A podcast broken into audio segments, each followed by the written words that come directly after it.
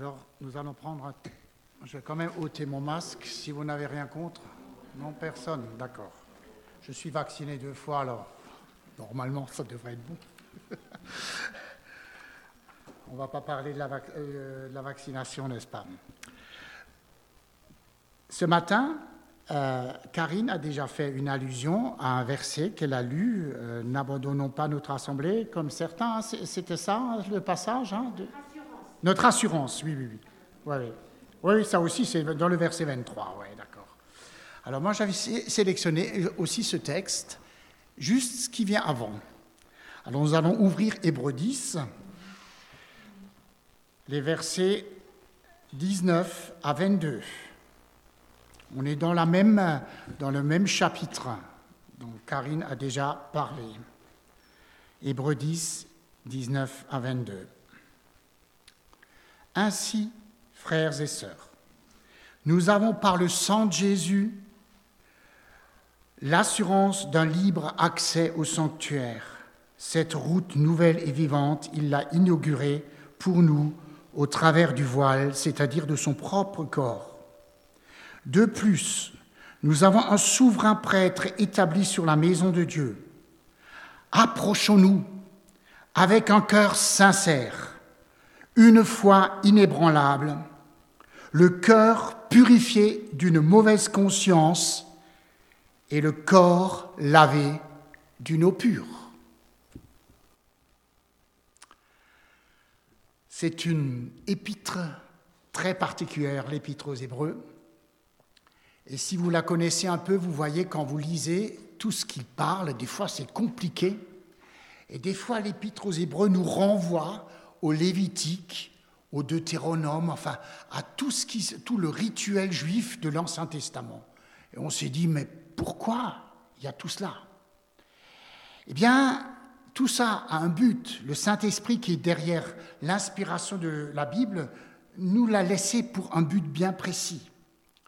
Vous savez que euh, cette référence à l'Ancien Testament est, est, vraiment quelque chose qui revient souvent, dans, pas que dans le chapitre 10, mais dans toute l'épître aux Hébreux. Finalement, dans l'Ancien Testament, les Juifs, quand ils voulaient s'approcher de Dieu, ils devaient remplir certaines conditions. Et souvent on dit, aujourd'hui, quand on s'approche de Dieu, on peut venir sans condition. Alors il y a une vérité derrière cela. Quand nous nous approchons de Dieu, nous devons venir tels que nous sommes, n'est-ce pas? Tel que je suis, sans rien à moi, c'est vrai. Mais il y a quand même des conditions. C'est peut-être pas agréable pour nous de l'entendre, mais il y a quand même des conditions. Et ici, le texte nous dit, dans les, surtout au verset 22, j'ai lu à partir du verset 19, verset, du verset 22, nous devons nous approcher de Dieu avec un cœur sincère. Noël, c'est Dieu qui s'est approché de nous. Et maintenant, il y a l'autre partie, c'est nous, comment nous allons faire pour nous approcher de Dieu? Il y a les deux qui doivent correspondre. Jésus a tout fait. Lui, il s'est approché de nous à Noël. Autrefois, je reviens encore à autrefois, Dieu habitait dans une tente appelée le tabernacle. Et seuls les, sacrificateurs pouvaient entrer dans ce qu'on appelle le lieu saint. C'est un peu trop compliqué maintenant à tout expliquer en détail. Je, je coupe à travers champ, bien sûr. Mais une fois par an, une fois par an, le souverain sacrificateur pouvait lui seul pénétrer dans le lieu trois fois saint où était ce fameux coffre, l'arche de l'alliance, et sur ce coffre, il y avait un couvercle recouvert d'or. Et sur ce couvercle, il y avait deux séraphins qui faisaient ça et dont les extrémités des ailes se touchaient. Et sous ces séraphins, il y avait une lumière incroyable qui était la présence de Dieu, ce qu'on appelle la Shekinah. La Shekinah, c'est la présence de Dieu. Et quand ce souverain sacrificateur, il pénétrait à l'intérieur de ce voile, puisque le lieu trois fois saint, il y avait un voile entre le lieu trois fois saint et le lieu saint, eh bien, il paraît-il qu'il pénétrait avec une longue corde attachée au pied. Longue corde. Et pourquoi? Parce que quand ce souverain sacrificateur ne remplissait pas les conditions d'approche de Dieu, il fallait le tirer. Personne n'osait, personne n'osait pénétrer. Le SAMU juif ne pouvait pas pénétrer, le chercher, n'est-ce pas? Il fallait le tirer parce qu'on n'approche pas n'importe comment et dans n'importe quelle condition directement la présence de Dieu.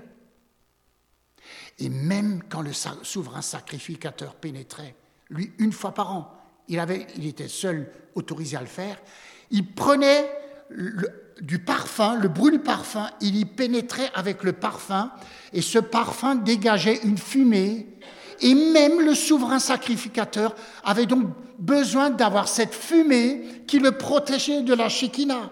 Sinon, il n'aurait pas supporté. Quelle, quelle gloire un jour, la présence de Dieu, mais c'est indescriptible. Mais c'est inimaginable ce que ce sera un jour, quand nous serons transformés et quand nous verrons le souverain de l'univers face à face. C'est incroyable, incroyable. Et nous n'aurons plus besoin d'un voile, plus besoin d'avoir une corde au pied pour, pour que quand nous approcherons de Dieu, quand nous serons trop près de lui, il faudra nous tirer. Non, plus du tout. La Shekinah. Entre le lieu saint et le lieu trois fois saint, il y avait ce voile qui confinait la présence de Dieu. Et vous savez tous, vous connaissez l'histoire, quand Jésus est mort sur la croix, ce voile s'est fendu en deux. Le voile n'existait plus. Ça, c'est vraiment, euh, euh, ça, c'est vraiment formidable. Et, et l'auteur nous dit, cette nouvelle route vivante, cette nouvelle approche de Dieu, il l'a inaugurée pour nous au travers du voile, c'est-à-dire de son propre corps. Son propre corps était un voile parce que quand Jésus se promenait sur la terre, quand Jésus était en contact avec les humains que nous sommes, qui vivaient là-bas, eh bien, il était Dieu fait homme. Derrière son corps, il y avait une gloire indescriptible et insoutenable. Et ça, c'était démontré au travers de la montagne de la transfiguration, quand Jésus a emmené ses trois disciples sur la montagne, tout à coup, ses vêtements ont commencé à resplendir. Et les disciples, les trois qui ont vu ça, ils ont perdu leurs moyens. Et tout à coup, ils ont vu Moïse et Élie, et ils ont dit, il faut qu'on trouve une solution, c'est insoutenable. On va construire une tente pour Moïse, pour toi Seigneur, et pour Élie. Ils ne savaient plus nous dit la Bible, ce qu'il racontait, parce que cette gloire qui s'est révélée quand tout à coup Dieu a fait ôter le voile du corps de Jésus, de sa chair, ils ont vu ce qui se cache derrière. C'était insoutenable pour eux. C'est fantastique, c'est fantastique. Mais c'était glorieux. Et heureusement pour eux que c'était de courte durée et que ce spectacle n'a pas continué, parce qu'ils n'auraient pas pu supporter ce spectacle. Alors, donc, Hébreu nous dit que pour s'approcher de Dieu, nous n'avons plus besoin d'attendre une fois par an, mais nous pouvons le faire tous les jours et à chaque instant. Et ça, c'est la grande différence par rapport à l'Ancien Testament, par rapport à l'Ancienne Alliance.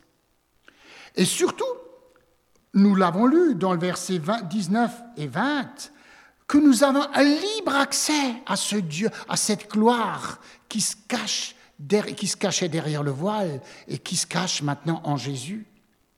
Nous avons un libre accès et surtout que Jésus est ce souverain sacrificateur pour réaliser l'impensable, nous mettre en contact avec Dieu. Ça, c'est la bonne nouvelle pour ce matin. Je ne sais pas comment vous vous êtes levé ce matin, si vous aviez, si vous vous sentiez sec, desséché, sans vraiment avoir une joie de vivre. Eh bien, quand je suis sec intérieurement, je n'ai pas besoin d'attendre que les circonstances soient, deviennent de nouveau plus favorables pour que je sois capable de venir me présenter à Dieu. Je peux le faire, et c'est ça la bonne nouvelle de Hébreu, je peux le faire directement en m'adressant à mon souverain sacrificateur et en lui confessant ma sécheresse, en nommant directement ce qui m'a fait peut-être perdre ma fraîcheur dans ma relation avec le Seigneur. Et nous allons maintenant le voir, ce comment, comment ça se passe, comment, quelles sont les conditions que Dieu nous demande pour pouvoir faire une vraie approche de Dieu qui nous soit bienfaisante et très bénéfique? Comment nous devons nous présenter à Dieu maintenant dans la nouvelle alliance? Eh bien, Dieu nous demande de venir à lui avec un cœur sincère. Un cœur sincère, direz-vous. Oui, un cœur sincère. Qu'est-ce que ça veut dire, un cœur sincère? Ça veut dire que si j'ai besoin de Dieu, je dois venir à lui avec un cœur bon? Bon? Non. Bon, comment? Mon cœur est-il assez bon? Est-ce que je peux jamais dire si mon cœur est assez bon si je me présente à Dieu? Qu'est-ce qui veut dire un cœur sincère? Est-ce que est-ce qu'un cœur sincère, c'est un cœur qui ne fait jamais de faute? Je ne crois pas non plus. Alors dans ce cas, je suis disqualifié. Qu'est-ce que ça veut dire? Un cœur sincère, chers amis, et vous le savez, nous le savons tous. Un cœur sincère est un cœur qui ne se cache pas devant la vérité, qui est honnête devant Dieu. Et Jésus nous donne un exemple très précis d'un homme qu'il a rencontré et qui avait le cœur sincère, c'était Nathanaël, le disciple. Quand il l'a vu sous le figuier, il lui a dit, Voici un homme dans lequel il n'y a pas de fraude. D'autres traductions disent pas de ruse. Ça ne voulait pas dire que Nathanaël n'avait pas de péché, mais qu'il ne les cachait pas, qu'il n'essayait pas de tromper Dieu ou de se tromper lui-même sur sa propre condition. Et c'est ce cœur que Dieu attend quand nous nous approchons de lui.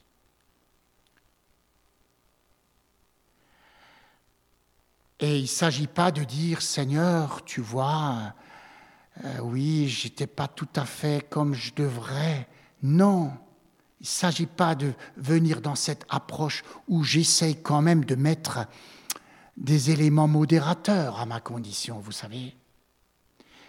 Quand David avait péché, il a prié des mois après, tu veux que la vérité soit au fond du cœur. Tu veux que la vérité. Et cette procédure de décliner notre véritable état s'applique à d'autres aspects de la vie chrétienne. Le meilleur moyen pour devenir chrétien est de confesser que nous ne le sommes pas. Le secret pour être rempli de l'Esprit de Dieu est de confesser que nous sommes vides. La manière pour avoir la victoire sur tel aspect dans notre vie et de confesser notre défaite dans ce domaine. Le chemin vers quelque chose de positif est toujours de confesser le négatif. Et le cœur qui est prêt à faire cela est un cœur honnête et sincère. Dieu nous demande d'être honnêtes avec nous-mêmes, pas de déformer la réalité ou de l'amoindrir.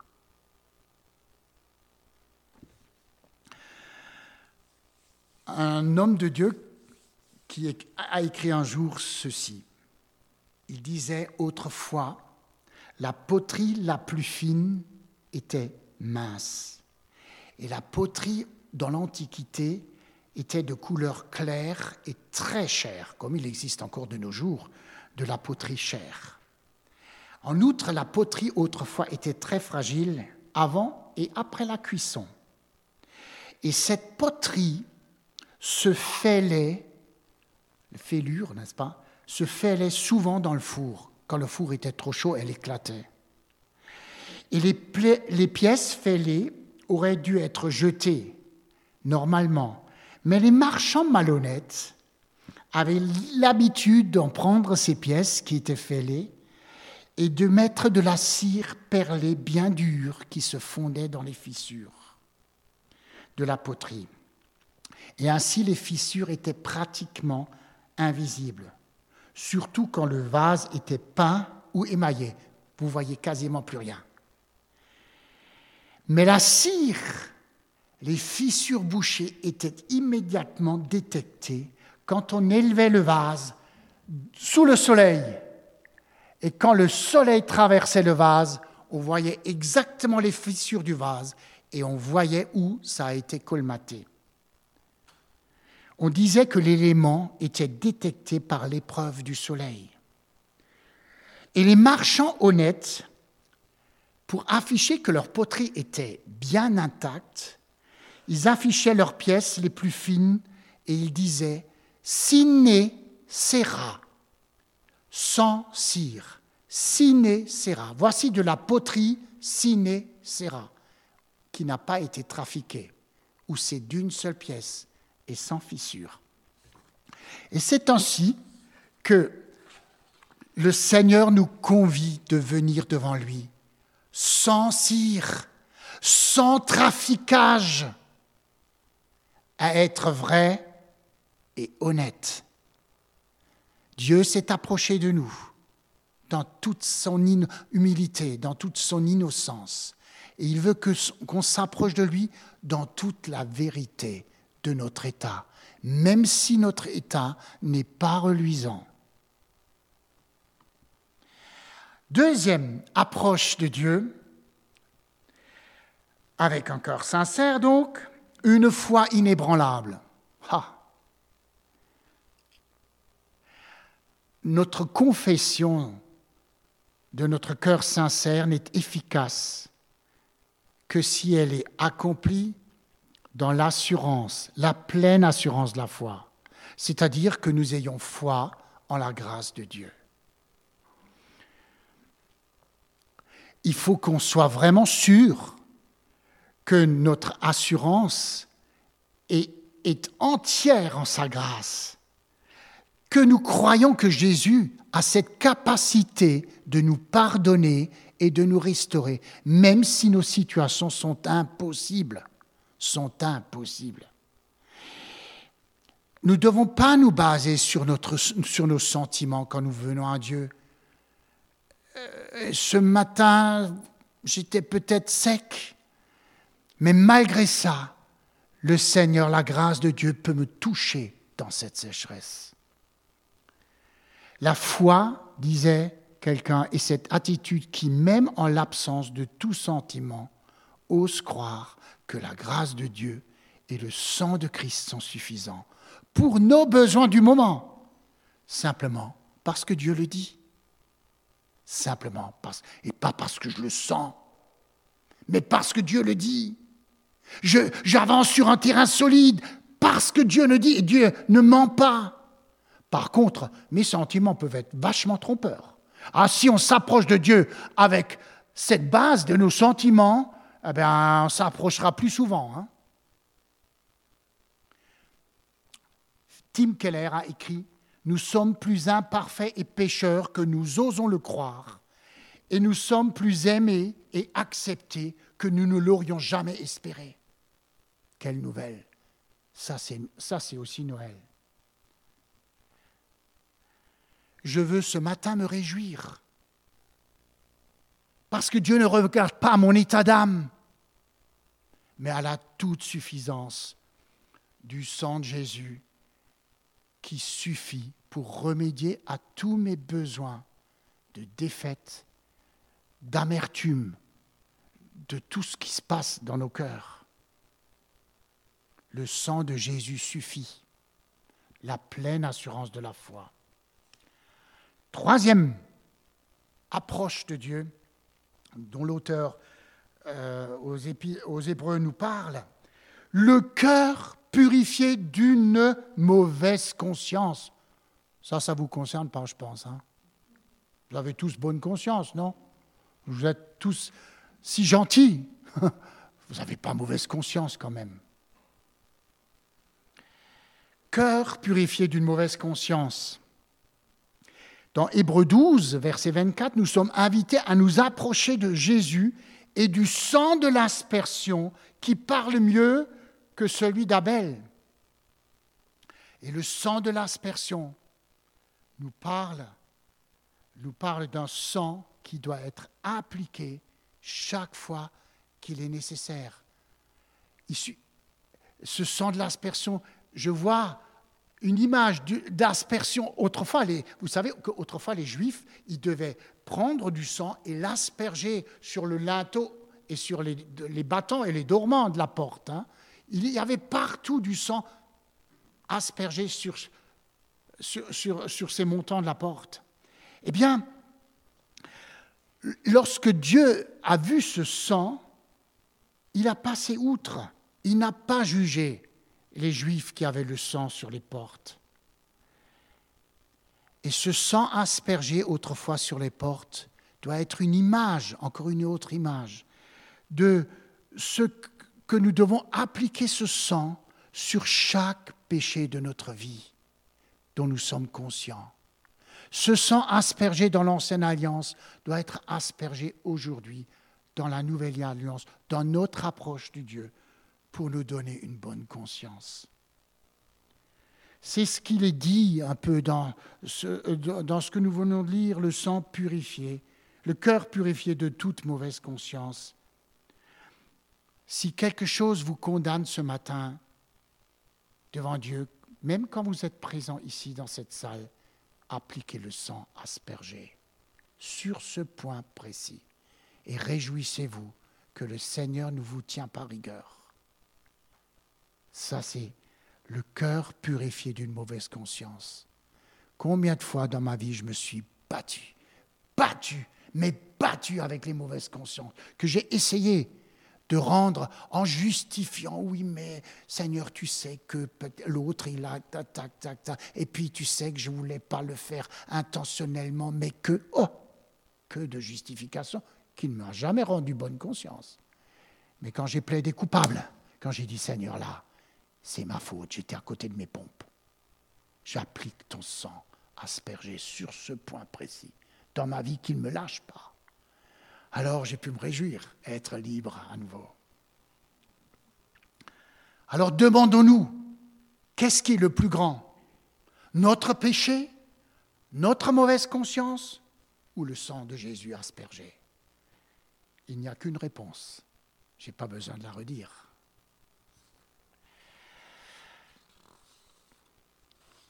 David a prié un jour, toujours dans ce fameux psaume 51, où j'ai dit tout à l'heure, tu veux que la vérité soit au fond du cœur, il disait encore, purifie-moi avec l'hysope, et je serai pur. Lave-moi, et je serai plus blanc que neige. Rien n'est plus blanc que la neige. Aucun vendeur sérieux de poudre à lessive n'oserait prétendre que son produit rend aussi blanc que la neige encore moins qu'il rend plus blanc que la neige. David, le roi d'Israël, un des pécheurs les plus souillés de la Bible, dit ceci, Si Dieu me lave, je serai plus blanc que la neige. Plus blanc que la neige. Ainsi la grâce de Dieu nous place dans une meilleure position même que celle d'Adam. Vous savez, à l'époque de son innocence, avant qu'il a péché, Adam, le, le premier homme était blanc comme neige avant sa chute dans le Jardin d'Éden. Mais pour nous, des milliers d'années après cet événement, le sang de Jésus nous rend plus blanc que la neige, bien mieux que la restauration de l'innocence. L'innocence, nous l'avons perdue pour toujours, chacun d'entre nous. Nous avons tous perdu notre innocence. Mais nous recevons mieux que l'innocence, celle qu'avait Adam. Adam était innocent avant sa chute. Mais nous recevons mieux que Adam. Nous sommes rendus plus blancs que la neige, plus blancs que l'innocence. Rendez-vous compte. Rendez-vous compte de l'impact de Noël. Christ qui vient pour mourir pour nous, pour nous rendre plus blancs que la neige. C'est pas une bonne nouvelle, ça? C'est pas une superbe nouvelle? On peut enfin avoir une bonne conscience devant Dieu On peut enfin lui parler, Seigneur, je t'aime. Seigneur, c'est vrai, je ne suis pas sans péché, mais je veux être honnête avec mes péchés. Et je veux arrêter de, mettre la responsabilité de mes péchés sur les autres, parce que les autres ont mal fonctionné vis-à-vis de moi. Ah ben moi je suis tombé, ben oui Seigneur, il faut que tu comprennes cela. Seigneur, j'étais à côté de mes ponts, j'aurais jamais dû réagir. Eux, ils ont peut-être péché par action contre moi, mais moi j'ai péché par réaction. C'est pareil. Ensuite, quatrième approche, le corps lavé. Oui, ça c'était une découverte. Est-ce qu'il faut que j'aille prendre la douche avant de me présenter devant le Seigneur? Ou un bain? Dans le temps, chez les Romains, ça existait déjà, les, rituels, les bains romains, hein, tout le monde connaît ça. Bien sûr que non. Et pourtant, dit la Bible, nos corps doivent être lavés d'une eau pure. Et pour Aaron, on revient juste un coup dans l'Ancien Testament, pour Aaron, il était nécessaire pour Aaron de laver son corps avant, avant qu'il puisse pénétrer dans le lieu saint, trois fois saint, au jour des grandes expiations. Lévitique 16. Alors, avant, on venait juste de parler de la mauvaise conscience c'est l'intérieur, la mauvaise conscience, c'est le cœur, c'est ce qu'il y a en nous, ce que personne ne voit. Des fois, on s'assoit qu'on a mauvaise conscience sur le visage, mais enfin, la mauvaise conscience, c'est, c'est ce qu'il y a dans la vie intérieure. Eh bien maintenant, il semble qu'on doit aussi laver le corps. C'est quoi ce que la Bible dit ici, le corps? Pas la douche, mais le corps, c'est le corps lavé, c'est toute notre vie extérieure, celle qui se voit. La mauvaise conscience ne se voit pas forcément, mais le corps, c'est quelque chose qui se voit. C'est notre vie extérieure, notre service pour le Seigneur, nos relations les uns avec les autres doivent être lavées. Notre relation doit être lavée, oui. Il ne nous est pas dit que la conscience et le cœur doivent être lavés par l'eau. La conscience se lave en appliquant le sang de Jésus. La conscience se lave avec le sang. Mais notre service extérieur, nos relations doivent aussi être lavées.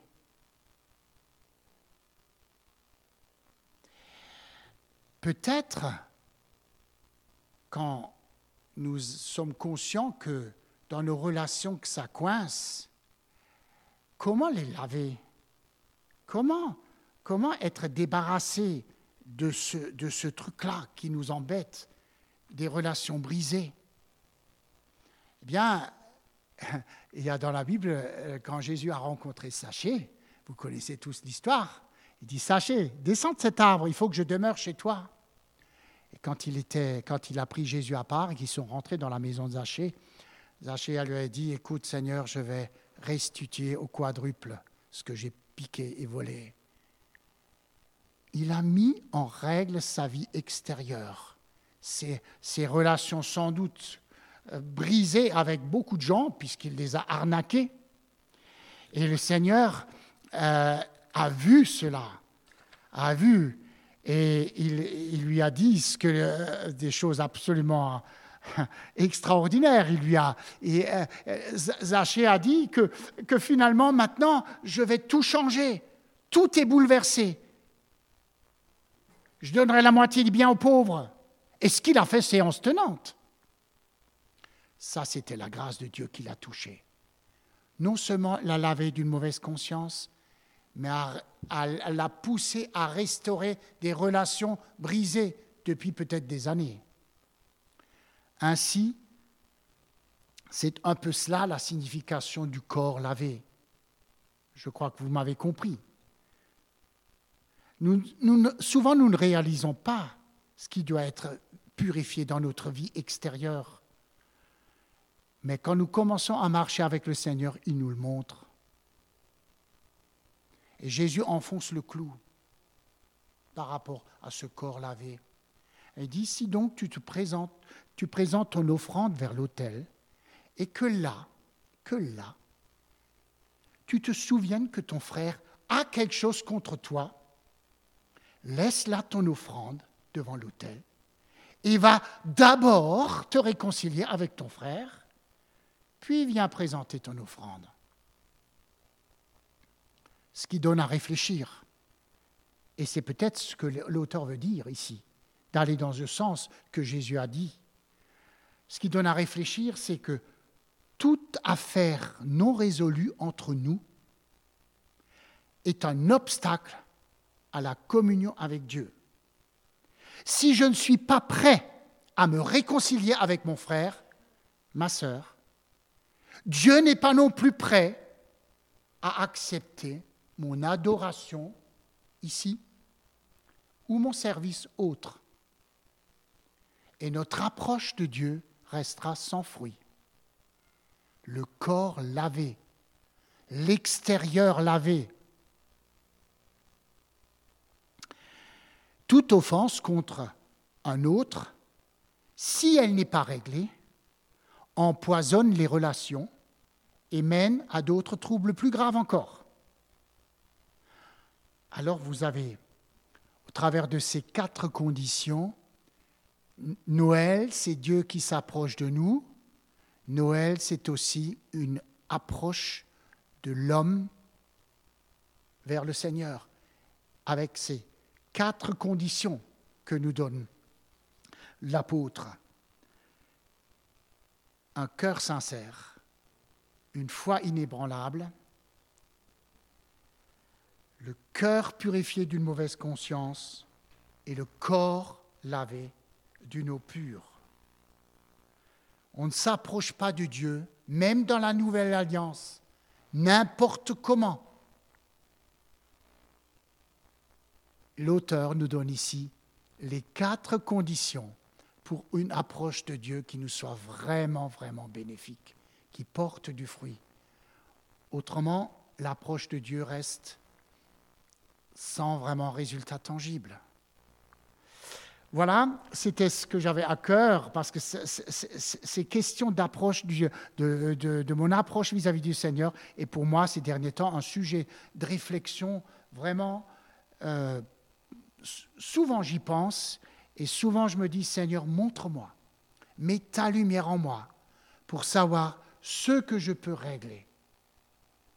Moi qui est appelé des fois à prêcher, moi qui, qui aussi, euh, euh, suis aussi engagé dans le service du Seigneur, j'ai besoin d'avoir une approche claire, sans, euh, sans complication, d'une approche vraie. Et j'ai besoin vraiment de ça pour pouvoir tenir la route.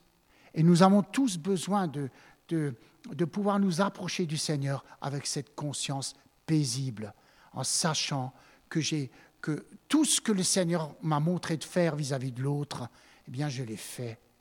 Après, on n'est pas dans le cœur de l'autre.